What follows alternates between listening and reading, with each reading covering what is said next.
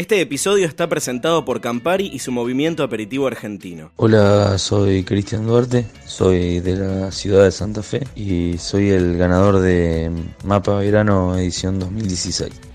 El trago con el que me coroné ganador se llama el Cumpa, Campari, vino cosecha tardía, jugo de limón, almíbar de palo santo, soda de casaliz y va decorado con un twist de limón y unas hojitas de albahaca. Y se me ocurrió para homenajear al artista santafesino Juan Arancio, que es el artista más santafesino de todos. Cualquier persona santafesina, sea del estatus social que sea, desde lo más rico a lo más pobre, identifican sus obras si las llegan a ver que un jurado de nivel internacional me haya calificado y me haya dado ganador, la verdad que me pone muy contento, sobre todo por, por, el empujón que significa para nosotros haber ganado este tipo de competencias. Nos alienta a seguir por el mismo camino y seguir trabajando para posicionar a Santa Fe entre las primeras en, a nivel coctelería. Entérate de todo en arroba aperitivosAR. Beber con moderación. Prohibida su venta a menores de 18 años.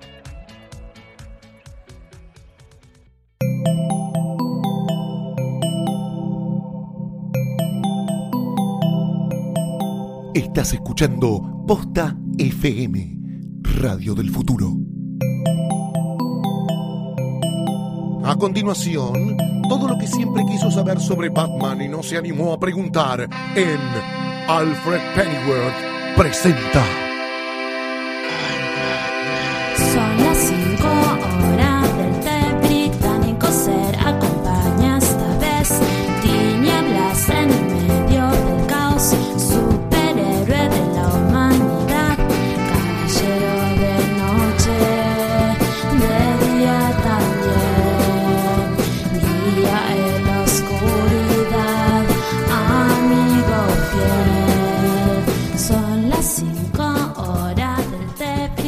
Hola a todos, bienvenidos a un nuevo especial, un nuevo banquete de Alfred Pennyworth Presenta, este podcast de Batman en Posta FM. Mi nombre es Luciano Banchero, me acompaña como siempre el licenciado Gustavo Casals. ¿Qué tal, Gus? ¿Qué tal, Luciano? Bien, acá eh, es un fin de semana este, importante, ya sea cuando estén escuchando esto, en el momento que lo estamos grabando, pero si son fans de DC y de Batman, que suponemos que si nos están escuchando lo son. Sí, si no, ¿qué sentido tiene? Eh, bueno, Alerta, este es un podcast sobre Batman. es un podcast sobre Batman y específicamente este, este episodio de este podcast es sobre Batman vs. Superman, eh, el nacimiento de la justicia. El origen de la justicia. El origen de la justicia. Dawn of Justice. Quiero, quiero hacer un pequeño viaje en el tiempo al momento en el que nos enteramos que este iba a ser el nombre de la película, que es incluso más raro en inglés, porque es Batman v Superman, como se estila en, Sí. en la jerga legal, digamos, en los casos en los que, por ejemplo, lo verán ahora en la serie The People v O.J. V. O.J. Simpson,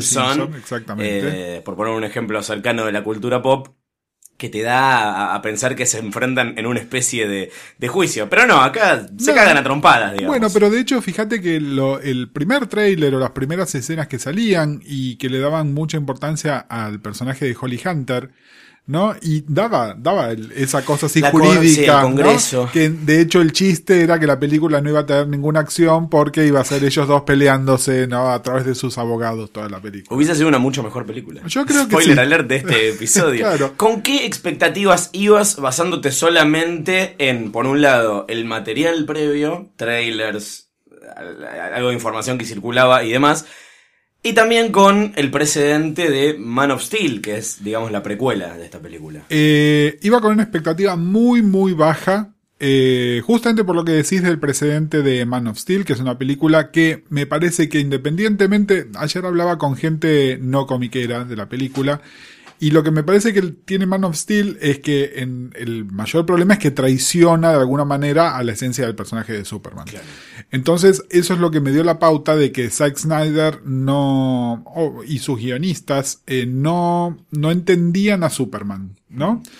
Y no estaba en condiciones de saber si no entendían al resto del universo DC, pero por lo menos sabía que no entendían a Superman y es una película que realmente no me gusta, eh, que le rescato dos o tres cosas que me parecen que están bien, un par de esas cosas están en esta película también. Acá no estamos cuestionando que el tipo sepa filmar, sepa crear eh, imágenes interesantes o no. Acá es, una el cuestión- entendimiento de es los una personajes. cuestión de, de tono, exactamente. Y vos sabés que eh, discutimos esto antes de ponernos a grabar, queremos como manejarnos por fuera de otros debates que se están dando.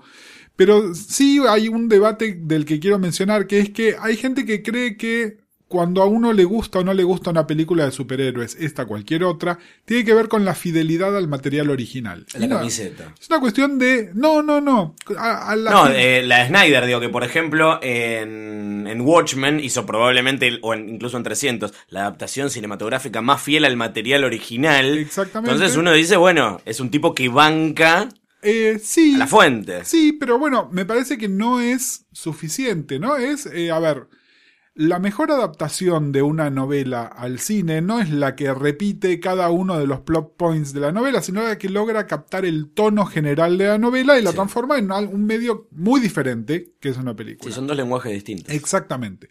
Bueno, a mí me parece que eso le faltaba a la película. A mí, la verdad, además, yo esperaba una secuela de Man of Steel, pero lo esperaba antes de que se anunciara todo lo demás. Eh, a partir del momento en que además la presencia de Batman y después el casting de Affleck empezó a opacar lo otro fue, eh, y esto me parece que es un tema que no es de Snyder, ni es de la Warner, sino que es de DC, que directamente abandonaba el personaje. Es para, why even try, ¿no? Eh, me, me quedó esa sensación. Entonces mi expectativa por la película era baja. No me gustó originalmente el casting de Gal Gadot. Eh, Eh, ¿Sí te había gustado el de Ben Affleck? mm,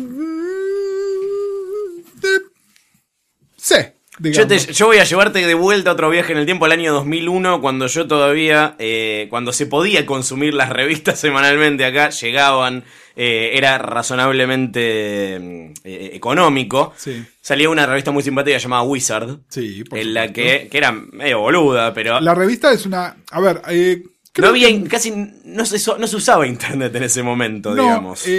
Eh, eh, a ver, contame, menos masivamente. Contame vos que me ibas a recordar de, de Sí. Wizard y yo te voy a traer un recuerdo mío de Wizard. Era, era la fuente de, de- información que tenía sobre, sobre los cómics, es la más mainstream de esas. Y había una sección que llamaba Casting Call, Exacto. en la que ellos armaban el casting ideal de sus películas de un superhéroes. casting soñado de películas de superhéroes. Que además, sobre todo al principio, tengan en cuenta que Wizard es como el emblema de los cómics de los 90. Sí. Eh, originalmente lo que tenía es que además eh, muchas de estas cosas las votaban los, los lectores.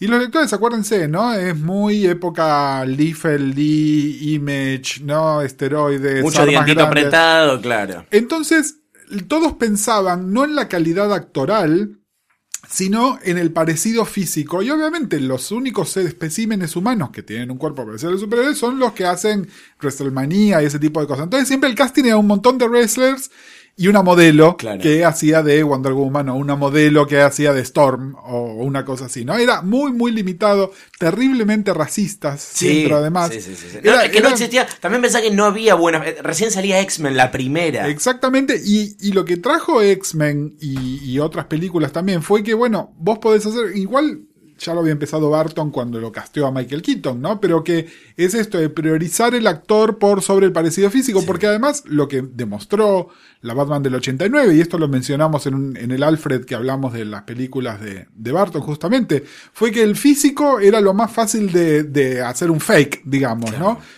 Pero si el tipo no sabe actuar o el tipo no tiene expresiones faciales, eso no lo podés arreglar en postproducción, digamos. En este número puntualmente me acuerdo de. Estaban haciendo el, el casting call ideal de la Justice League. Y elegían a Brendan Fraser como Superman. Mirá de la época que te estoy hablando. Brendan Fraser que no actuó nunca más. No, bueno, era, Moss como Wonder Woman ese- en la época de Matrix. Ese era, un buen, ese era un buen casting. Y Ben Affleck como Batman. Ajá. Elección a la que yo sin dudas adhiero. Sí. Y me parece que 15 Y- años después. Y mira, y esto te lo digo además después de ver eh, la película, me parece, primero Gal se reivindicó a mis ojos, eh, de hecho es una de las cosas que rescato de la película, pero además, fíjate que hay una cosa no solo de parecido físico, sino además de, de estilo, de mujer dinámica, de acción, pero como con cierta coolness, eh, que podría ser una modelo, pero que es sospechosamente atlética.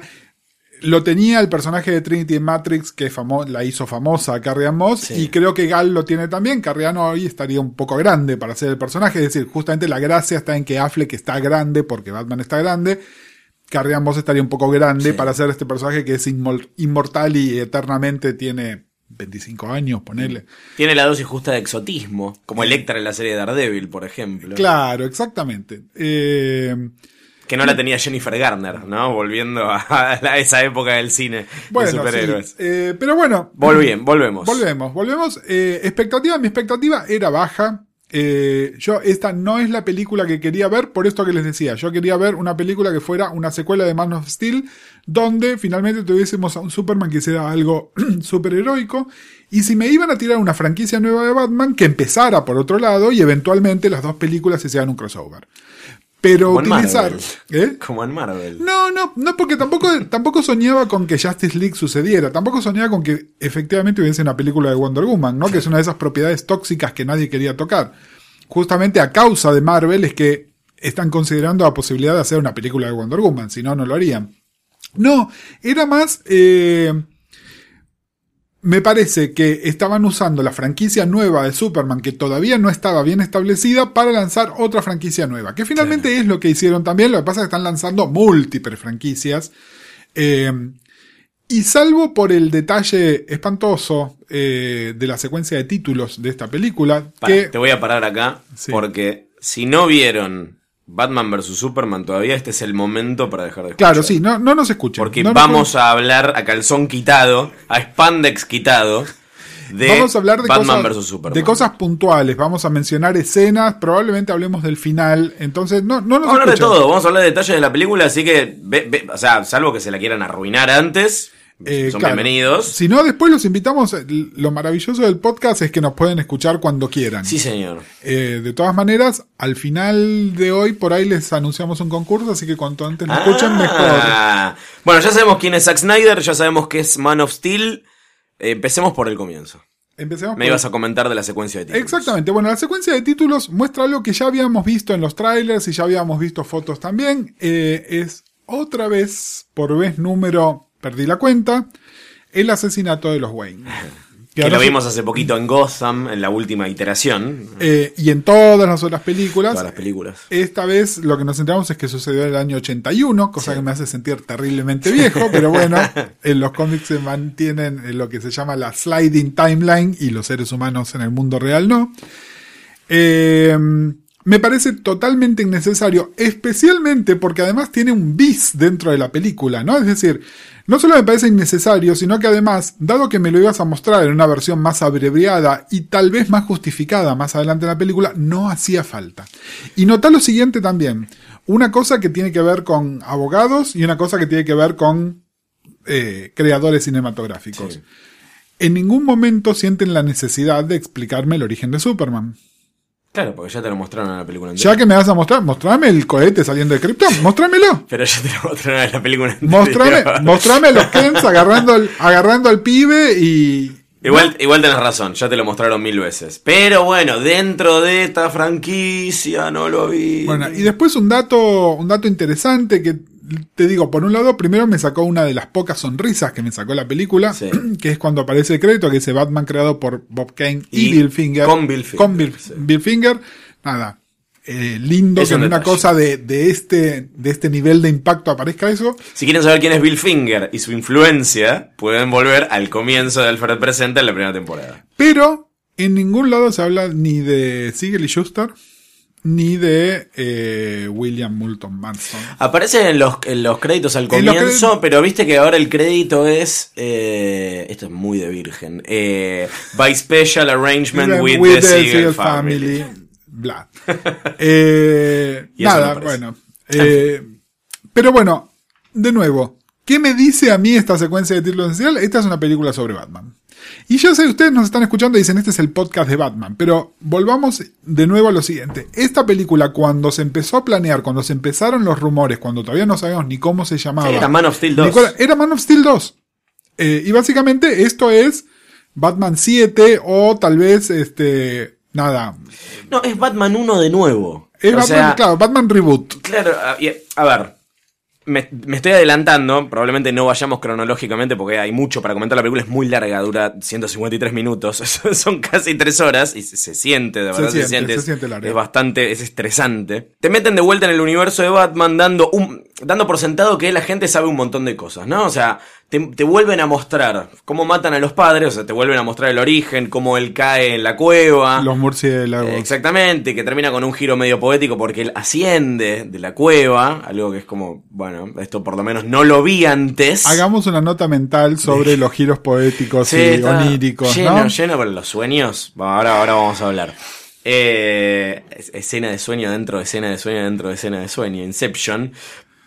Me, me dio la impresión de que esa escena no está intentando establecer eh, otra vez el origen de Batman, sino que es un gancho con lo que viene más adelante, que es el detalle de que la mamá de Superman y la mamá de Batman, o sea, la mamá de Bruce y la mamá de Clark, se llaman igual, se llaman Marta. Se llaman Marta. Que es un plot point importante, en tanto define eh, la ruptura de la enemistad y el comienzo de la alianza entre Batman y Superman. Y a ver, a- a- a- démosle un crédito a, yo creo que a Terrio, ¿no? Porque fíjate que Goyer hasta está como segundo, como segundo en, en- no es, es escrita por Chris Terrio y Sí. o Sí, eh, con eh, David, Da- Goyer. Goyer la había empezado a escribir eh, y creo que Terrio se subió a hacer una reescritura. y le tiraron un gracias por participar. Sí. Pero bueno, yo creo que fue Terrio el que dijo, che, las madres de estos dos pibes se llaman Marta, que incluso alguna gente empezó, ¿no? Con las teorías conspirativas. No, bueno, No, acuérdense, estos son dos personajes que si bien tienen una influencia recíproca en lo que estaba pasando, fueron creados prácticamente en compañías separadas por gente separada. Con uno o dos años de diferencia. Seguramente había muchas madres que se llamaban Marta. Luciano tiene la teoría del el, el sonido similar de Martha con Mother. Para mí es eso. Para mí es que la, la señora se llamaba Marta. estilaba de llamarse Marta. Exactamente, y nadie, nadie Mira, esto es culpa eso. tuya. Vos me metiste estas ideas en la cabeza de que todo tiene un significado. Así que ahora te jodes. Y que todo tiene que ver con la madre. Acá el freudiano sos vos. Y además, y además, no solamente mm, este detalle, sino que eh, te tiran en, en- en un universo de Batman en el que vos ya tenés que entender más allá del origen eh, un montón de otras cosas. Por ejemplo, que no existe la Baticueva, que no, es- no vive en la mansión Wayne, que, que la hubo mansión- un Robin que, la murió. Bueno, porque, a ver, estábamos hablando de contexto, y acá, si bien esto no es una continuación de las películas de Nolan, de ninguna manera, la mansión Wayne destruida es un callback a Nolan. Pero ni siquiera, a mí me parece que es algo más grave incluso, porque la, la, la mansión la reconstruyen, en la 13 están de vuelta en la mansión. Sí. Eh, esto es como si fuera la secuela de la película de Batman que todavía no viste y que seguramente van a hacer, porque si yo fuera Warner, te hago la película en la que muere Robin No, ahora. obviamente. Y, y aprovechando que, a ver, eh, claramente Ben Affleck además está caracterizado para parecer más grande de lo Sí. que es. Entonces aprovechar que a Ben Affleck le quedan unos años de más o menos joven para hacer un Batman más vital, ¿no? Porque si no también el riesgo es estos personajes se ponen demasiado grandes, que es un poco, a ver, lo que, es un poco lo que le pasó a la franquicia de los X-Men, ¿no? Donde cuando empezaron con este, esta vuelta de tuerca de ir al pasado, fue para recastearlos, porque si no, bueno, sí, a ver, eh, Ian McKellen y Patrick Stewart los queremos mucho, pero se nos mueren en cualquier momento. Eh, es decir, de alguna manera te atás con la edad de los actores a eso. Eso tiene que ver, por ejemplo, sí, con otros castings que tiene la película. Bueno, obviamente el de Cavill como Superman y el de Gal Gadot también, pero qué sé yo, no sé, estoy pensando en el casting de Marta Kent, Sí. ¿no? Donde, bueno, Diane Lane es una cincuentona divina y está perfecta como edad, pero bueno, uno se asegura también que haya, este, Marta Kent para unas cuantas películas. Totalmente, ¿No? totalmente. Es, entonces, bueno, y, y de nuevo les digo, eh, cuando yo tenía 18 años, por ahí estas cosas no me importaban. Ahora que tengo muchos más, eh, que, el, que el casting de los actores, es decir, yo estar más cerca de la edad de los padres de Superman que de Superman, es un poco inquietante. Te está pasando como Frank Miller. Escuchen Exactamente. el capítulo anterior. Escuchen nuestro episodio anterior donde qué le pasó a Miller. Nada más que yo no voy a escribir una revenge fantasy porque me pasa esto. Simplemente les comento lo inquietante que es eh, cuando uno empieza a ponerse más grande, cuáles son las edades relativas de los distintos personajes, ¿no? Y bueno, se supone que sí, que Affleck por ahí ah, tendría una edad parecida a la que tengo yo ahora, un cuarenta y tantos, está en mejor estado que yo, pero... Bueno, entrena mucho. entrena mucho. Yo no sé si yo entrenara como Affleck si estaría en esas condiciones igual. Pero sí, esto eh, queda establecido para dar una precuela. Pero bueno, fíjate que incluso esto ya se vio en el tráiler, no es un spoiler de nada, ¿no? Pero en la actual Baticueva o lo que sea, donde es la base de operaciones de Batman plus Alfred, del que ya vamos a hablar. vamos a hablar.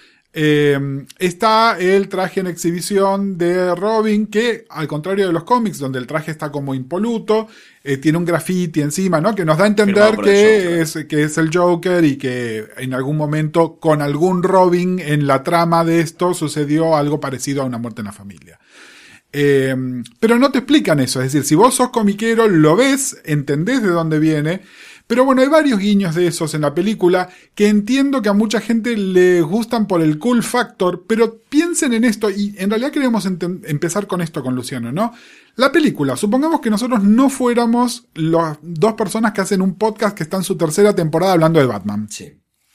Somos público más común. ¿La película funciona? Bueno, y ahí es donde yo tengo dudas. A mí me parece que la película no funciona. Me parece que la película es larga, es pesada. Es críptica por momentos y sobreexplicativa innecesariamente en otros. Es decir, eso es menosprecio al público. Es, no te doy información que tendrías que tener porque son guiños y hay información que no necesito, tales como el origen de Batman, que me la pones dos veces en la película. ¿No? Es decir, me parece que ahí hay un error de, eh, de pacing. Después, bueno, si te gusta cierto tipo de cine de acción muy CGI por ahí, te interesa. A mí, No, además- ni siquiera tiene una secuencia eh, que es que ya la viste. Ni siquiera es, es creativa. Hay un montón de plata en esta película que está usada para. Evidentemente, la secuencia con más plata es cuando aparece Doomsday. Sí. eh, que es un bicho que parece una tortuga ninja eh, inflada. No, y, ti- pero- y tira, y tira rayos que. Pero más allá de los person- de- del diseño de personajes, eh, fíjate que hay cosas, eh, la acción es confusa por momentos, Sí. ¿no? Es decir, como que con esta cosa de la paleta de colores muteada, que, que ya no le podemos echar la culpa a Snyder, ¿no? Es una decisión creativa de DC en general. Eh, pero por momentos como que hay llamas y humo y explosiones y lluvia, porque todo el, todo el tiempo tiene que llover, y por momentos se hace difícil entender la acción. Ojo, entiendo que también esto es, a ver, cuando uno, cuando ahora se, se habla muy bien de las escenas de acción de Daredevil, justamente tienen esto de que son como muy claras, ¿no? Son planos donde claramente vos podés ver a los actores o los dobles de los actores haciendo una coreografía. En cambio, cuando vos haces planos más grandes y hay tanto CGI al punto de que ya no sabés si estás viendo muñequitos o personas o lo que sea. Pero bueno, el tema es que finalmente se hace poco claro. Es decir, aun si te gustan mucho las explosiones, por ahí no es lo más interesante de ver. La mejor secuencia de acción de la película, eh, curiosamente, es la escena más críptica. Que es cuando está en el, en el desierto. El, el- el sueño en el desierto. Yo te voy a discutir eso. Ahora, Pero vos ves, ahí, lo ves a, a Batman repartiendo piñas y patadas y tiros. Bueno, ahí tenés otra cosa para discutir. Pero, eh, pero al mismo tiempo, termina, termina esa secuencia y, y cuando tu cerebro todavía no terminó de decodificar qué significa esto, o sea, no, insisto, no para una persona que sabe que el símbolo omega corresponde Sí. al villano que va a aparecer en la próxima película, sino como un espectador eh, común, que todavía está tratando de entender qué significa esto en el contexto de la película, te ponen a Flash viniendo del futuro a darle un mensaje a Bruce Wayne. bueno, a ver, eso, eso que también es fanservice, eh, ¿no? Porque más allá de que... Pero fanservice para quién? Estás introduciendo un, un nuevo Flash, que ni siquiera es el de la tele. Bueno, pero O sea, es, es fanservice, es fanservice porque estás dando por sentado que el público leyó Crisis en Tierras Infinitas y entiende ese panel donde viene Flash y se lo encuentra Batman y lo advierte de algo. Yo Que, estaba que sentado. es otra Yo cosa. estaba sentado al lado de dos personas que vieron eso y, Y no que entendieron leyeron cómics, no entendieron que ese era Flash. No, bueno, y gente que después vino y nos dijo, Flash es negro, porque realmente no se, pero porque no se entiende. Es cierto que no se No entiende. se entiende que el Flash que aparece primero ahí y el que aparece después Son el mismo. la, son el mismo. Son la misma persona. Pero bueno, de nuevo, a lo que voy es, es igual que la escena de Batman con el rayito detrás, es Sí. sacar un panel de un cómic, porque es cool poner un panel de un cómic, pero no fuera de contexto. Pero bueno, a lo que voy es, todas estas escenas oníricas, ¿no? Como la escena del desierto, la aparición de mí me Flash. gustó la escena del desierto. No significa nada, ¿eh? Exacta, pero además no le agrega nada, Nada, a la nada. película. La nada, exact- la película funciona exactamente igual. Es más, es una de las dos eh, secuencias importantes de la película que están filmadas con las cámaras de IMAX. Sí. El Verla- propósito es foreshadowing y, y- y tampoco funciona como eso. O sea, porque alguien nos va a decir, no, funciona para sentar las bases de. ¿A dónde? De nada. Es, es inconducente completamente. Por ahí, en tres años, vemos la película de Justice League y decimos, ah. Claro. Pero bueno, eh, estás, estás requiriendo un compromiso muy grande de tu público. Estás Ojo, dando no- por sentado. No funciona en Marvel tampoco. Vas a ver Avengers 2 y ves la escena en la que Thor se mete en una cueva a bañarse y decís, ¿qué fue esto? Sí, sí, no, totalmente. Es decir, eh, son cosas que por ahí en un, en un programa de televisión, en una serie, que vos tenés otro compromiso menor del público, es ver todas las semanas, podés hacerlas. En estas películas me parece que se pasa de ambicioso a innecesariamente críptico.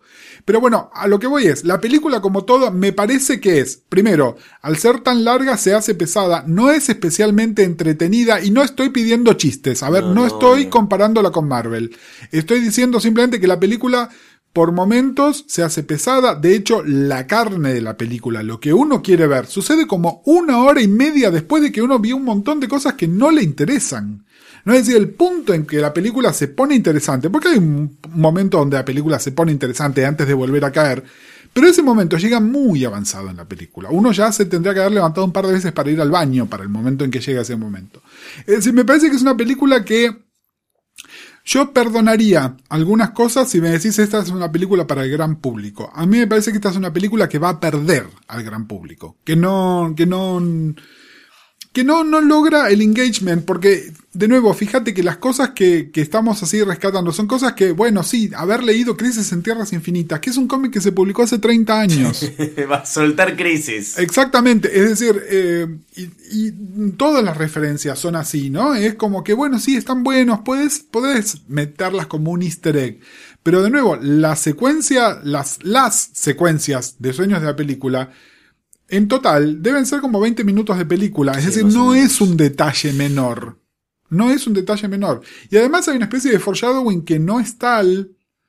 ¿No? Porque en, en realidad, más que sueños, que serían una manifestación del inconsciente, que puedo entenderlo, es decir, hay cosas de la, la secuencia del desierto que podrían ser, hay otras que son premoniciones. Y a ver, hasta donde yo sé, Batman no tiene premoniciones. Claro, nunca te explican por qué Batman estás teniendo estas visiones. Exactamente. Entonces, si vas a dedicar 20 minutos de la película a mostrar esto, yo no, no, no soy el tipo de espectador que necesita que le expliquen todo. Pero sí, contame cómo funciona esto en el contexto de tu película. O poneme un momento más adelante en la película donde yo pueda decir, ah, era por esto. No, se, se termina, es como que se termina explicando al final, cuando, viste, cuando le pregunta a Wonder Woman, le dice, ¿cómo sabes que vamos a tener que pelear? Ah, tengo un presentimiento. Bueno, Evidentemente Batman adquirió el poder de la precognición en algún momento. y justamente que- la gracia del personaje, que es que es un gran detective, bueno, Es un pelotudo Batman en esta película. a ver. Y está loco. Hablemos, a ver, Porque, a ver, ¿cómo es Batman? No, no, pero antes de meternos en eso, y esto tiene que ver con la película y me parece que nos sirve de transición para hablar Sí. de Batman específicamente. Batman está universalmente presentado en los cómics, en las películas, en las series animadas, como este tipo que está, no un paso, cinco pasos más adelante que todos los demás. Es un ser humano inteligentísimo, es una persona que puede sumar hechos para sacar conclusiones solo comparables con el Sherlock Holmes más clásico de todos, ¿no? Y le hacen la cama más pelotuda y se le hace un pelele, que básicamente es Lex Luthor, que ojo, no estoy diciendo que el personaje de Lex Luthor sea un pelele, sino que el Lex el Luthor. Lex Luthor de esta película es un pelele.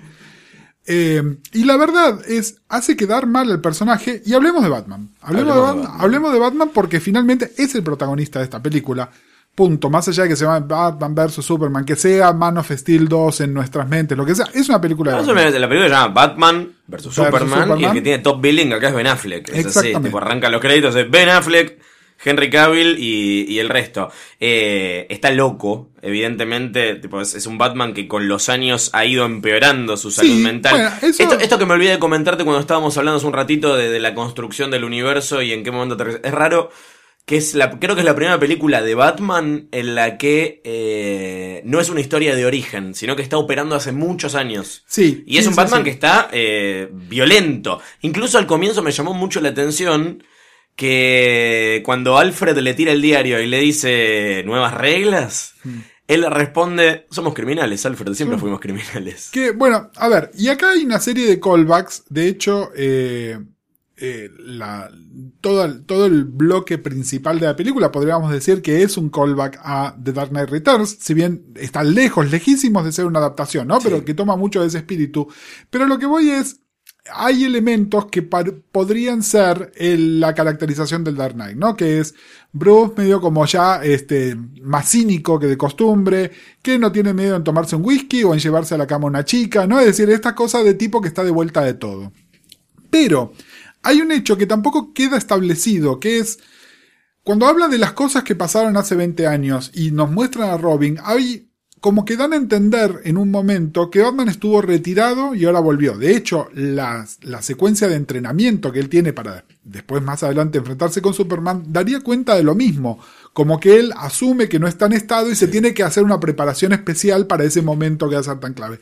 Pero después por otro momento te hablan de que él siempre estuvo operando. Es decir, no, no te- y si estuvo operando hace 20 años, que sea The Bat of Gotham, no se lo cree nadie. Claro. ¿no? Porque bueno, esto es lo que no- un fenómeno que en, aquí en Alfred nosotros llamamos Bad Shame. Bad Shame. O. Superman Shame, como en la película anterior, nadie le decía Superman a Superman, acá en ningún... Sí, creo que ni- el único momento en el que se le dice Batman a Batman es en el, en el traje de Robin. Dice Exactamente. Batman, pero si no es el Gotham's Bat. Exactamente. Entonces, Bat. pero entonces, ¿estuvo retirado? ¿No estuvo retirado? ¿Tiene esta característica de mito urbano que se supone que tiene que tener en los cómics y que siempre fue muy relativa? Escuchen episodios anteriores de Sí. Alfred para... Hay un cana que dice, nunca lo había visto. Nunca lo había visto, pero eso implica que había escuchado de que existe, Sí. ¿no? Pero bueno, como que eso no termina de quedar claro, pero sí que estuvo operando durante mucho tiempo con distintos grados de éxito, porque básicamente lo que se, uno se entera por referencias, porque fíjate que salvo en los espacios abandonados no se muestra mucho de Gotham específicamente, eh, pero como que Gotham no es un buen lugar para vivir, ¿no? Como que Metro- esto, esto sí es bastante fiel a la caracterización de ciudades, de... Sí, más allá de que ahora están una al lado de la otra, ¿no? Y que, y que Metrópolis fue básicamente destruida cuando apareció Superman por primera vez. Pero bueno, que Metrópolis es la ciudad rica y brillante y donde está el progreso. Y Gotham es un lugar que está lleno de criminales y mafiosos y donde no es lindo vivir. Que bueno, tiene que ver con, bueno, sí, una es la ciudad de Superman, la otra es la ciudad de Batman. Y, y por eso llevan como aparejadas estas características, digamos, una con la otra. Pero lo que voy es, todos estos 20 años de cruzada de Batman no parecen haber tenido demasiado impacto real sobre esto. Es decir, ¿qué pasó? Bueno, sí, hay alusiones a todos lados al Joker, pero sin nunca llamarlo con nombre y apellido también. El psicótico, el que todos creían que era un chiste, ¿no? To- todas esas cosas todo el tiempo las están mencionando. Pero es, bueno, cuando mataron a Jason o Dick o quien sea Sí. que era el dueño de ese traje que está ahí, él se retiró, no se retiró, pasó la clandestinidad. No lo sabemos, nunca queda establecido del todo. De nuevo, igual que con muchas cosas que pasan con Wonder Woman, por ahí lo que están diciendo es, mirá la otra película y te vas a enterar. Pero es una película que, al contrario de la Wonder Woman, que ya se filmó y tiene una fecha de salida, esta ni siquiera está anunciada, así que habría que ver.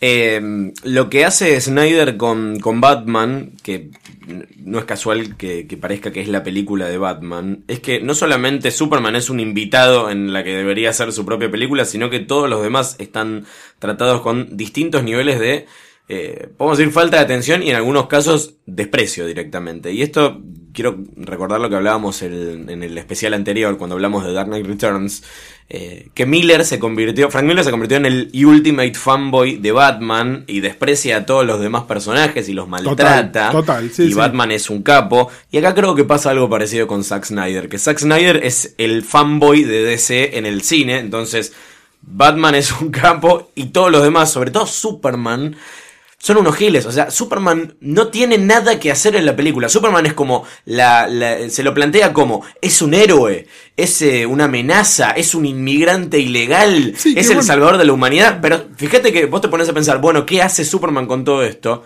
No hace nada. Superman parece constipado durante toda la película porque, nada, a ver, in- independientemente de su belleza física, eh, a mí Cavill no, no me parece que está actuando, ¿no? hace Me dos parece- huevos fritos perfectos. Ok. Eh, En cuero. pero bueno, de nuevo, me parece, pero fíjate que, de nuevo, le hace una traición. Si Batman, si sos tan fanboy de Batman, no lo hagas caer en esta pelotudez. Hay un detalle de la película que me gusta, Mm. Eso es pero- torpeza narrativa de Snyder. igual, Total. ¿eh? Sí. Pero fíjate que hay un detalle de la película que me gusta, pero sin embargo lo hace quedar mal a Batman y entonces sos un mal fanboy. Que es que la pretensión de personalidades secretas se cae por completo. Es decir, Superman en dos minutos puede saber que Bruce Wayne es Batman. Batman con su habilidad de detective puede en dos minutos saber que Clark Kent, Kent es es Superman. Eh, la Mujer Maravilla no se preocupa demasiado por identidades secretas, simplemente quieren que nadie la joda y que no sepa que está ahí. Pero el tema es que el ex Luthor sabe todo de ellos. De hecho, esa escena medio pelotuda que uno al principio no entiende por qué está, ¿no? Donde dicen Bruce Wayne, Clark Kent, Clark Kent, Bruce Wayne. Bueno, en retrospectiva uno, y esto sí es, es una cosa que narrativamente está bien puesta, en retrospectiva uno puede decir, claro, el tipo ya sabía que ellos eran eso. Entonces, es decir, me gusta que la pretensión de las identidades secretas se caiga sin que Batman se saque su careta ante una rubia, como ya hablamos que pasaba en todas las películas de Barton. Pero, dicho esto, si Batman está expuesto de esta manera, quiere decir que tan inteligente y tan fanboy no sos. Y si, de nuevo, si la cama que te hace el ex Luthor, porque encima es, es eso, es Lex Luthor lo juega a Superman y a Batman como peones para que se enfrenten entre sí. Y esto al Batman infalible, al supuesto Batman que del cual Snyder sería el fanboy, no se lo pueden hacer. No, pero aparte, eh, la introducción, hablemos de- de- hablando de los otros personajes. Esta película supuestamente sienta las bases de lo que va a ser la Liga de la Justicia y de lo que va a ser el universo DC en el cine. ¿Cómo sientan estas bases?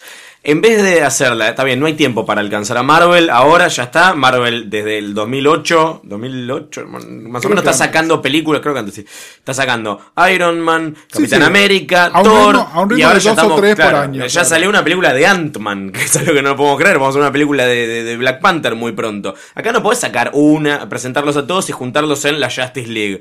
Acá tenés que apurar. Está todo tan atropellado y atolondrado que terminás conociendo a los otros integrantes de la Liga de la Justicia vía pendrive. Esto es real. Es, es Batman y, y Wonder Woman abriendo archivos en los que se enteran de quiénes son. Pero an- antes de meternos en lo ridículo, que es el video de presentación de cada uno, el PowerPoint de cada uno, pensé en lo que significa esto. Significa que el ex Luthor ya tiene identificada a esta gente y que él es el que les da los nombres y los logos a los personajes. A la Liga de la Justicia la creó Lex Luthor en el universo de Zack Snyder. Eh, es muy triste. Voy a dejar que lo piensen dos segundos. Sí, lo estaba pensando, lo estaba pensando, mira, esto lo pone a la par al ex Luthor a alguien que tiene un corte de pelo parecido, que es el personaje de Cisco Ramón en Flash. sí. ¿No? sí, sí, sí, sí. Es, así es el nivel de amenaza del ex Luthor, Cisco Ramón. Eh, pero bueno, redondeemos Batman. Eh, yo entiendo que hay mucha gente muy fan de Batfleck. Eh, sí, me gustaría ver una película de Batman en su mejor momento, protagonizada por él. Me parece que no tiene mucha oportunidad de ser Batman, porque también eh, la línea entre eh, psicótico y persona con agenda está tan blurreada, ¿no? Como que todo momento es, bueno, tiene un, tiene un motivo para odiar así, pero no, está odiando irracionalmente, no, pero tiene un motivo. Y finalmente es no, porque el ex Luthor le hizo una cama. Y ahí es donde se cae todo, pero se cae todo a pedazos de una manera que no puede ser. Te quería discutir algo que mencionaste antes, que me decías sobre las escenas de Batman y lo que es realmente Batman. A mí me parece que Batman tiene una sola escena realmente fiel al espíritu de Batman, que no es la del desierto. Eh, y ahora te voy a comentar un motivo más por el cual no es la del desierto, sino que es la escena donde la, rescata a Marta, a Marta Kent. Sí. Eh, me parece que ese Batman, en control absoluto de esa situación donde tiene todo en contra, en un espacio cerrado, confinado, donde tiene que usar su ingenio más que su fuerza, pero también su fuerza y su habilidad, mientras protege a una persona que está indefensa. Me parece que eso es lo más cerca que estamos al espíritu real de Batman. No, me parece que eh, el, hay, hay un- una especie de cliché que se da no tanto en los cómics, sino en las películas animadas de Batman, que es que de repente se corta la luz y escucha pum, pum, Sí. y viene la luz y está Batman sacudiéndose las manos y ya se despachó a todos. Bueno, acá es como que vemos qué pasa cuando se corta la luz. Me parece que eso es lo más, lo más Batman que sucede en toda la película. De buena manera, me gusta, me interesaría más ver eso que él con una armadura tratando de bajar un alien que, que nada, que es el concepto de la película, el concepto que mueve a toda la película. Y es tremendo el, eh, el- el- la hazaña que tiene Batman contra Superman, más allá de la cama que le hace Lex Luthor para manipularlos entre ellos eh, y, que, y que se odien. El grado de bronca que se agarra Batman contra Superman y cómo lo faja, o sea, al punto que sintetiza un gas a partir de la kriptonita para debilitarlo y una lanza para clavársela. Es tremendo. Eh, sí, o uno podría pensar que es esta cosa, ¿no? Eh, normalmente dicen- se dice que Superman es el Boy Scout, pero el tema del que está siempre listo es Batman, ¿no? Eh, pero bueno, y, y cerrando el tema Batman, el- la falla principal, el, el- el error más grave que comete Snyder, es que, bueno, eh, lo comentamos ayer cuando salimos del cine, este Batman mata. Pero no solo eso, ¿y por qué te digo que me parece que la secuencia del sueño además es, es tramposa no solo por el tema del foreshadowing o porque te parece totalmente fuera de lugar? Me parece que la escena del sueño es tramposa porque básicamente está puesta para que haya imágenes de Batman disparando armas Sí. de manera como agresor y no disparando una granada de kriptonita, ¿no? O un Batarang, sino no, disparando balas. Y me parece que eso estaba puesto para que apareciera en el tráiler nada más. Y que la gente dijera, ¡wow! Batman disparando. Y entonces estaban los pros, los contras. Sí, finalmente, he gets with the program, ¿no? Y empieza a matar gente. O no, es una traición al personaje. Es decir, para generar un buzz alrededor de la película, en algo que efectivamente en la película no sucede. Para mí es una fantasía masturbatoria de Snyder que, quiso ponerla ahí y listo. Bueno, pero fíjate que después es, fue la, la, la fantasía masturbatoria del gerente de marketing que dijo, esta escena tiene que estar en el tráiler. Esto va al tráiler. Sí, sí, No, pues lo eh, ponen mucho. lo ponen mucho, muchísimo. Como si fuera parte de la trama. Exactamente, y me parece que esta es otra traición al personaje de Batman, ¿no? Es no, eh, me parece que esto es una traición al personaje al mismo nivel que hacerlo quedar como un tarado. ¿No? Porque además toda la escena de las perlas, si cumple una función, más que recordarle la- el nombre de Marta a Bruce Wayne, si cumple una función es mostrar por qué él aborrece las armas de fuego. ¿No? ¿Por qué las armas de fuego? Su trauma no son los murciélagos. Su trauma no es Superman. Su trauma son las armas de fuego. ¿No? Y entonces, esa secuencia me parece que es este, engañosa. Y engañosa de una manera deliberada, ¿no? Es lo que en inglés se dice deceptive. Está puesta con. Sí, Deceptive Bueno, Comics. Ba- Batman, es, Ba- chiste. Batman es deceptive. Deception and theatricality. Claro, ah, no, bueno. esa era la trilogía anterior. Pero bueno, nada, es, es- abre la puerta a posibilidades interesantes. Yo creo que bien usado se puede hacer algo, algo piola. Siento que con el tono actual que tiene este universo, que no se va a ir a ningún lado, eh, mientras esté Snyder dando vueltas, eh, se viene una película de, de- de- de Batman más oscura todavía que las que había hecho Nolan en, en su momento. Que no está mal, o sea, si- siempre y cuando cuenten una historia interesante y sea fiel al personaje y no necesariamente ver, fiel como adaptación. Si vas a hacer una película con un Joker que mata o algún otro personaje que mata a un Robin, necesariamente es una película Sí. oscura. A ver, porque son historias oscuras, porque las historias que funcionan bien de Batman en general son oscuras. Veremos. Vamos Pero a ver bueno, qué pasa.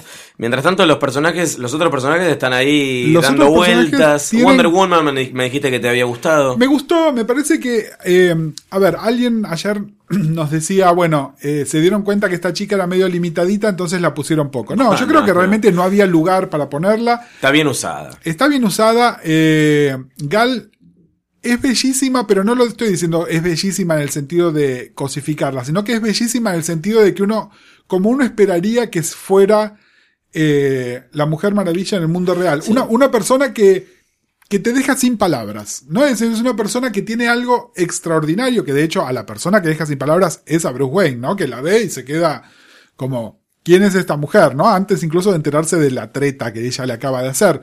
Pero, pero tiene esto y tiene una presencia, aparte de que eh, claramente los vestuaristas de la película eh, no, no fueron muy buenos para hacer otros trajes, pero para vestirla a ella es maravilloso A mí todo el lo que traje tiene de puesto. Batman me gusta. ¿eh? Está, está bien, está bien esta obsesión. Es por- el del Dark Knight. Mira, este, este tema de las obsesiones por las texturas eh, se ve, se nota lo ridículo que es. En Metrópolis hay ahora un monumento gigante de Superman donde de manera muy realista le hicieron al bronce la textura del traje y ahí es donde uno se da cuenta lo ridículo que es. Mm. No es como, ¿sabes qué? No, esta textura está de más. Pero lo prefiero a la, la- a la- la armadura típica eh, que, que usa siempre, un traje de tela. Se puede mover mejor. Además eso, te permite, te permite ver un Batman que se mueve más. Sí, sí, sí, está bien. Pero bueno, a lo que voy es, eh, estamos Woman. hablando de Wonder Woman. Sí. Nada, me parece No que podemos parar de hablar de Batman. ¿no? No, ya sé. Y Y, este- y yo sa- sabemos que es el podcast de Batman, pero estamos hablando de una película que es más que Batman. Sí. O que por lo menos tendría que haber Quiere sido ser, más que claro. Batman. Eh, nada, me parece que me parece que está bien, me parece que tiene esta cosa de presencia, me parece que sus motivaciones son válidas, tiene una o dos líneas que son buenas líneas, es decir, en el sentido de que agregan algo. Eh, me parece que es bastante fiel a las encarnaciones actuales de Wonder Woman, donde no se olvidan de que es una amazona y si una amazona necesita luchar y necesita matar, es capaz de hacerlo, ¿no? En un momento dice algo así como, ya he matado monstruos como este, ¿no? Y, y, y está bien, eh, más allá de que hay mucha gente que no le gusta esta versión eh, tan sangrienta de Wonder Woman, es cierto que tiene algo que ver y si realmente uno la pone en línea con la mitología griega de la que viene y todo lo demás, tiene sentido. Me parece que está bien. Me dio ganas de ver la película de Wonder Woman. Que es algo que yo no creía que fuera posible. Me dio ganas de ver esa película. Me parece que está bien y sus escenas de acción muestran lo capaz que es. Que bueno, y esto sí es una comparación con cómo aparecen a veces heroínas, mujeres en otras películas. Y no estoy hablando solamente de Marvel, sino en general. La muestran con una capacidad eh, que está a la par, sino por encima de los otros dos, ¿no? Porque por ahí ya tiene el poderío físico de Superman, pero con las habilidades tácticas de Batman. Está bueno el momento en el que le dice, vino con vos. Ah, pensé que había venido con vos, que igual ya lo había mostrado en el tráiler. Demasiado, también. lo había mostrado en todos los trailers. Pero, pero es, es divertido. En cuanto al resto de la, de la Justice League, bueno, vemos a Flash que viene del, del futuro, eh, avisarle a Bruce Wayne que Superman es la clave de todo lo que se va a pudrir. Qué casting horrible, ¿no? Eh, es, es- es polémico, me, me parece, no lo quiero juzgar al pobre Ezra Miller, pero mm, considerando que ahora hay una serie de Flash tan buena eh, al aire, suena a oportunidad desperdiciada de hacer crossover. Y que además, a ver, eh. Son uni- están, es un multiverso, ¿no? es un multiverso y asumamos que la serie de Flash funciona porque logró captar muy bien algo de la Silver Age. Sí. Y es cierto, la Silver Age fue hace 50 años, puedo, puedo escuchar y respetar eso. Pero de nuevo, hay algo que me parece que es medio como una... No voy a decir una traición al personaje, pero una falta de entendimiento del personaje, simplemente reducirlo a corre rápido. Todo lo demás después lo dibujo de otra manera. Sí. Eh, bueno, es, lo que hacen, es, es exactamente eso. Te presentan a cada personaje de la Justice League reduciéndolos a, a la a, lo, a lo mínimo, ponele. la parte en la que presentan a Aquaman es la más ridícula, ¿no? O sea, vos estás tratando de hacer cool a Aquaman, eh, bueno, casteando acá el drogo de Game of Thrones eh, y poniéndolo a protagonizar una, una película por primera vez. Es discutible, veremos cómo sale cuando salga, si sale eventualmente esa película que ya está anunciada, pero la parte en que lo muestran, metido dentro de un barco, con los ojitos brillantes y saliendo y mirando a la cámara, com- como tipo tirando Blue Steel. Sí, sí, y con su- y sus pelos así tipo eh, publicidad de shampoo, ¿no? El famoso meme de, de Toreal, ¿no? Donde aparece, se burlan de Thor con, con su pelo así. Bueno, es más o menos eso. Bueno, Eh, es, invo- es involuntariamente gracioso. y después, y esto es interesante, si ven la película con alguien que no sabe nada de cómics, yo creo que lo que más confusión les genera es toda la secuencia de Cyborg. Sí. Básicamente, y esto es un problema de DC, Cyborg retroactivamente está metido en los orígenes de la Justice League, sencillamente porque es afroamericano. Llamemos a las cosas por eso, su nombre. sí. No, no hay no otro motivo que agregarle diversidad al grupo. Pero bueno, si uno lee cómics, tiene una idea de quién es, sabe que es Victor Stone, sabe que eh, después de un accidente trágico le pusieron esas partes de robot que él no está conforme con tener, es decir, fue contra su voluntad y el que lo hizo fue el padre, ¿no? Donde eh, plantea todo este, si esto fuera este Teen Titans este Presents, eh, por ahí le- les, podría hablar un poco del conflicto con el padre que tiene Victor Stone. Pero bueno, acá, salvo que uno vea los títulos, uno nunca se entera que ellos son Victor y Silas Stone, Sí. ¿no? Después, Él, él lo- él- él lo dice, pero no, no, no Bueno, significa nada. en ningún momento... No, no se, no se entiende que es en el ningún hijo. momento se identifica que esa C es la C de Cyborg. Sí. Que esto es lo que me dijeron. Che, ¿y qué, qué onda con el ¿Y qué es negro? la C? Claro. ¿De qué es la C? Porque la F de Flash la entendió todo el mundo, obviamente la de Wonder Woman y Aquaman también, pero porque además los muestran mucho más claramente como Wonder Woman y Aquaman. Acá es como el, el- la origin story de Cyborg, sin decirte que es Cyborg, sin agregarte nada.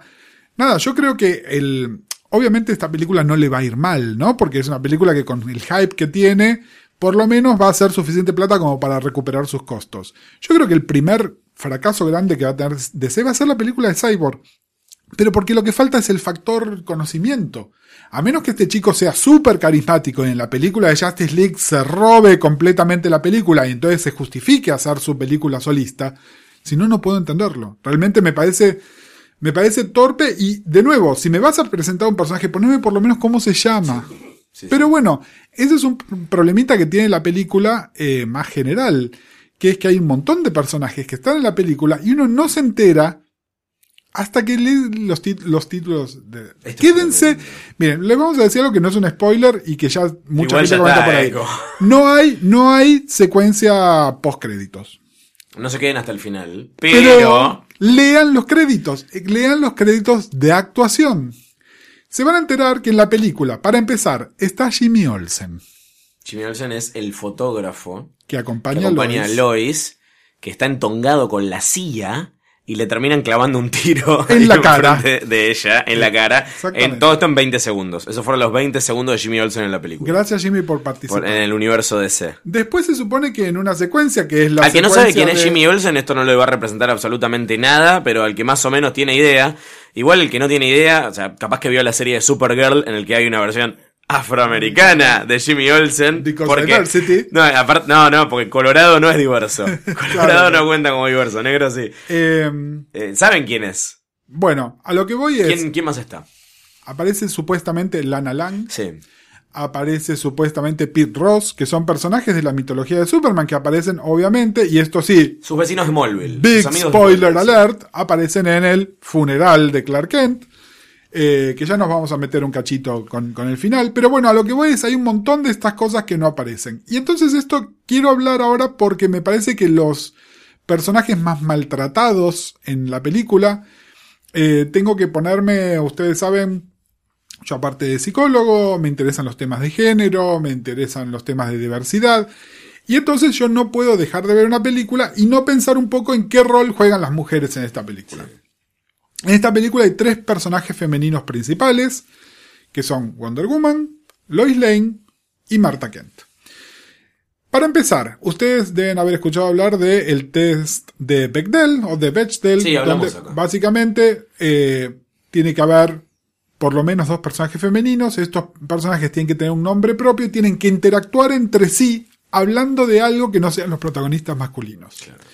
Bueno, acá estos personajes son tres, tienen nombres propios, de hecho las vemos, tienen secuencias propias, pero ellas nunca se comunican entre sí, salvo para hablar del muertito. Entonces hay una interacción entre Lois y Wonder Woman y una interacción entre Lois y Marta, para hablar de Clark. Entonces el Bechdel no te lo pasa. Obviamente uno dice, bueno, una película donde están Wonder Woman y Lois Lane, que mucha gente no lo sabe, pero que son dos íconos feministas fuertes, que las feministas de los 70 las tomaron específicamente como símbolos de todo lo que el feminismo tenía que hacer. ¿No? Una como la mujer fuerte, independiente, que no necesita de los hombres, y la otra como la mujer profesional que logró hacer una carrera a pesar de todos los obstáculos que se le ponen. Bueno, Wonder Woman sí es fiel a esto, pero Lois Lane y Martha Kent son rehenes toda la película, son plot devices para que Superman y o Batman tengan que actuar. No, y aparte cuando tienen, o sea, es para rescatarlas. Para que pensamos rescatarlas, que ya habíamos pasado esa etapa No, del no, no, cine. no, son las damsels in distress Todo absolutas. Me parece sobre todo para Martha Kent es, es que No estás hablando, no estás hablando de la senadora que hace Holly Hunter a la que Lex Luthor le hace tomar su pis. Eh, sí, que además, a ver, el personaje de la senadora está bien hasta un punto. Eh, es Holly Hunter, es Academy Award winner Holly Hunter, que está muy bien hasta su escena final, donde de repente pone una especie de cara de what the fuck, que, que me parece que está fuera de registro en la película, ¿no? Eh, está fuera de registro en la película, está fuera de registro en la escena. Es de nuevo, me parece que el personaje de Lex Luthor arruina a todos los personajes que tiene alrededor. Porque Lex está actuando en otra película. Exactamente. Y entonces, Lex está actuando en Batman Forever. entonces sus plot devices eh, arruinan a otras, entre ellas, bueno, al de Holly Hunter. Pero bueno, igual Holly Hunter tampoco habla con Lois, tampoco habla con Diana, tampoco habla con Marta. Para el caso es No exactamente lo Sí, mismo, sí, sí. ¿no?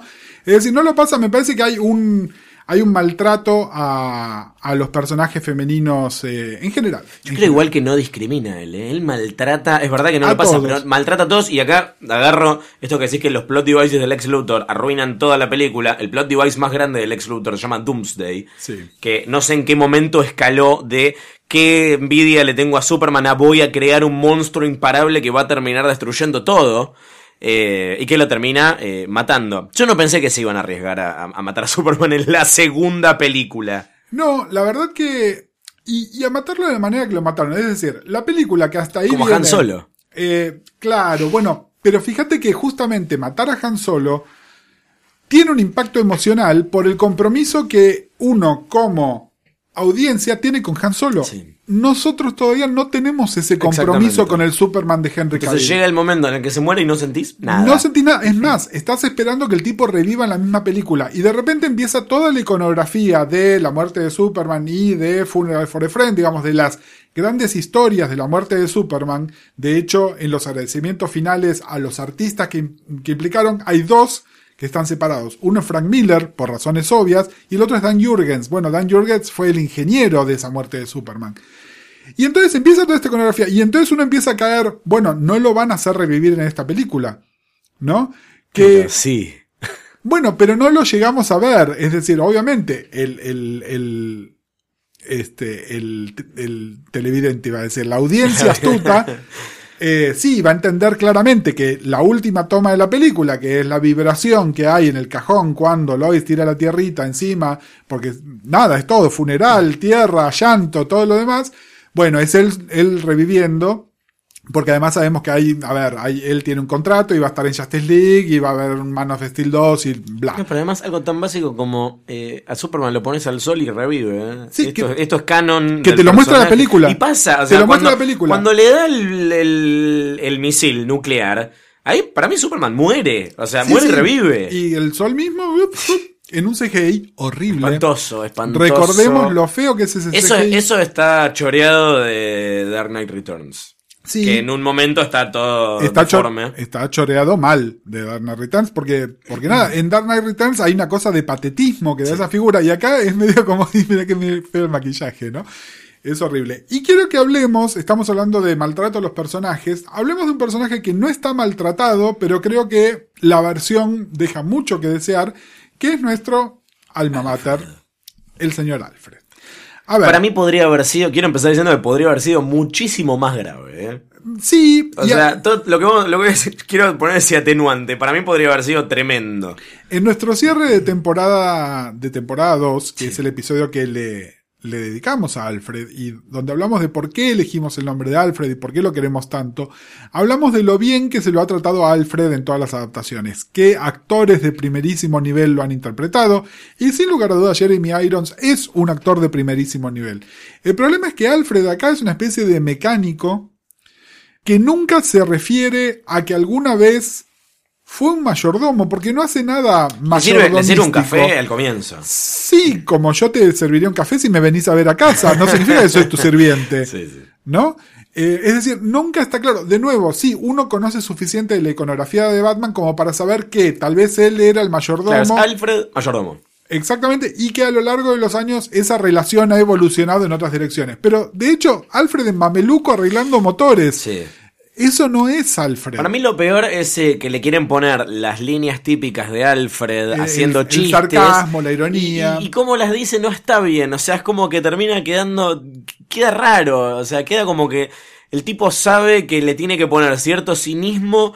Pero no es el tipo de, de, de- de- de sarcasmo fino que usa Alfred. Y de ¿entendés? nuevo- o sea, suena raro. Sí, y de nuevo, en otras cosas uno podría decir, a ver, por ejemplo, a mí no me gusta Amy Adams como Lois Lane. Y entonces ahí puedo criticar algo de, bueno, ese casting ah, requeriría una mujer con más personalidad, más carácter, bla. Me encanta el casting de Jeremy Irons como Alfred. Pero las elecciones creativas con respecto al personaje no sirven. Es decir, no, no le puedo echar la culpa a Jeremy Irons porque Alfred en esta película no funcione. Porque básicamente lo pusiste a Jeremy Irons en Mameluco a arreglar un motor.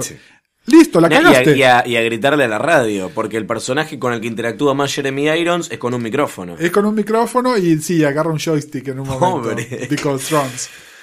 En fin. Bueno, Eh, ¿Qué expectativa tenemos de cara, de cara al futuro del universo DC? Yo ya no tengo más. No, bueno, O sea, solo puedo esperar que todo mejore porque no se me ocurre cómo podría ponerse peor. sí, a ver, de todas maneras también eh, Snyder eh, es, es humano y su control no es tan férreo, así que de la misma manera que en esta película aparece como productor ejecutivo Christopher Nolan, cuando Sí. sabemos claramente que no hizo nada en la película, Nada. es una cuestión legal, contractual por la cual tiene que aparecer. Snyder probablemente va a aparecer como productor ejecutivo de todas las películas de DC de acá en más, pero la única que sabemos efectivamente que él va a estar dirigiendo es Justice League. La 1 y la 2. Eh, la 1 y la 2. Tremendo. Es una inversión a muy largo, Quiero morir. muy largo plazo. Pero es de esperar que en algún momento haya una película de Batman eh, que puede estar dirigida y escrita o no por Terrio y Affleck, pero que va a ser otro director. Entonces eso ya nos da que más allá de que las bases estén sentadas y que haya un control creativo Yo veo que mañana anuncian que hacen la película de Batman con, con Snyder y... y- No, bueno, ahí ya cerramos todo. Chao. Eh, a ver, no. So- Bueno, lo sí, que viene es el Suicide Squad. también. viene el Suiza de Que es Squad, una película de Batman encubierta. Es una película de Batman encubierta y, y la película de Wonder Woman, que también es otro equipo creativo diferente y que ya está trabajando en otra cosa. De hecho, la película ya está filmada porque Gal ahora empieza a, a filmar Justice League porque Wonder Woman ya, ya está en la lata, digamos. Eh, es decir, a, a lo que voy es, mi única silver lining en todo esto es que ahora necesariamente tienen que aparecer otras voces creativas en el mismo universo DC y lo único bueno por lo cual eh, DC Warner se están tratando de separar de Marvel Disney. Es que ellos dicen, nosotros no tenemos un control tan férreo y queremos voces creativas. Entonces es de esperar que alguna de esas voces creativas haga un producto que esté en otro registro, que funcione un poquitito diferente. No estoy conteniendo la respiración esperando que esto suceda, pero lo que voy es esto. Por lo pronto tengo ganas de ver la película de Wonder Woman, algo que jamás creí que fuera a salir de mi boca. Bueno, si, si esta película, estas dos horas y media sirvieron como un advertorial para la película de Wonder Woman, bueno, una cosa hicieron bien. Vamos a terminar esto en una nota positiva, al contrario de la película, porque tenemos regalitos para los oyentes. Tenemos unos regalitos hermosos, hermosos que ya van a ver las fotos, si no las vieron ya, el, este, fuimos, eh, por gentileza, mencionemos los de nuestros amigos de la cosa que nos invitaron a la van premier de la película en el IMAX, que bueno, nada, está bueno, como les decíamos, hay secuencias filmadas en el IMAX, así que además Vale tiene, pena tiene un valor agregado. Eh, hay gente que nos deben haber visto, Luciano y a mí, con nuestras remeras de Alfred Presenta, que son un ítem exclusivo, lamentamos Sí, decirles. esto es solo para los conductores, pero lo que vamos a compartir, ustedes imagínense que están tirados en la cama con una resaca tremenda y eh, viene Alfred con la bandeja con unas tazas eh, de café y estas tazas dicen Alfred Pennyworth presenta y tienen el logo del programa. Nuestro clásico logo del programa Alfred Presenta. Y ustedes quieren estas tazas, tienen que seguir en Twitter arroba posta FM y estar atentos. Tenemos cuatro, Hay cuatro. cuatro de estas. ¿Les tiramos la consigna? ¿O esperamos y... No, Yo creo que los, los vamos a hacer esperar, pero es interesante. Solamente les vamos a adelantar que vamos a apelar a su creatividad. Exactamente, sigan a posta y sigan al hashtag Alfred Presenta. eh, y les vamos a estar contando porque además eh, nosotros estamos eh, grabando con un par de días de anticipación. El programa, como ustedes saben, sale los sábados también. Pero en este caso hay un motivo en particular, que es que queremos que la gente nos escuche habiendo visto la película. Entonces, eh, en la medida en que más público haya visto la película y tenga menos miedo de spoilearse, ahí vamos a tirar la consigna. Vamos a dar una, una ventanita. Muchos de ustedes vieron, al igual que nosotros, alguna función de las previas, pero tengamos en cuenta que el gran público la va a empezar a ver este, más adelante. Entonces, nada, la semana que viene en algún momento les tiramos la consigna, pero las tazas divinas que van a ver este, a los conductores del programa utilizando para tomar su café pueden ser suyas. Y si es la primera vez que escuchan Alfred Presenta porque estaban cebados con la película de Batman vs. Superman, sean todos bienvenidos. Tienen un montón de capítulos para escuchar de la primera y la segunda temporada. Y por supuesto, volveremos porque Batman y Alfred siempre vuelven. Gustavo Casals, muchas gracias. Muchas gracias a vos, Luciano, y nos escuchamos pronto.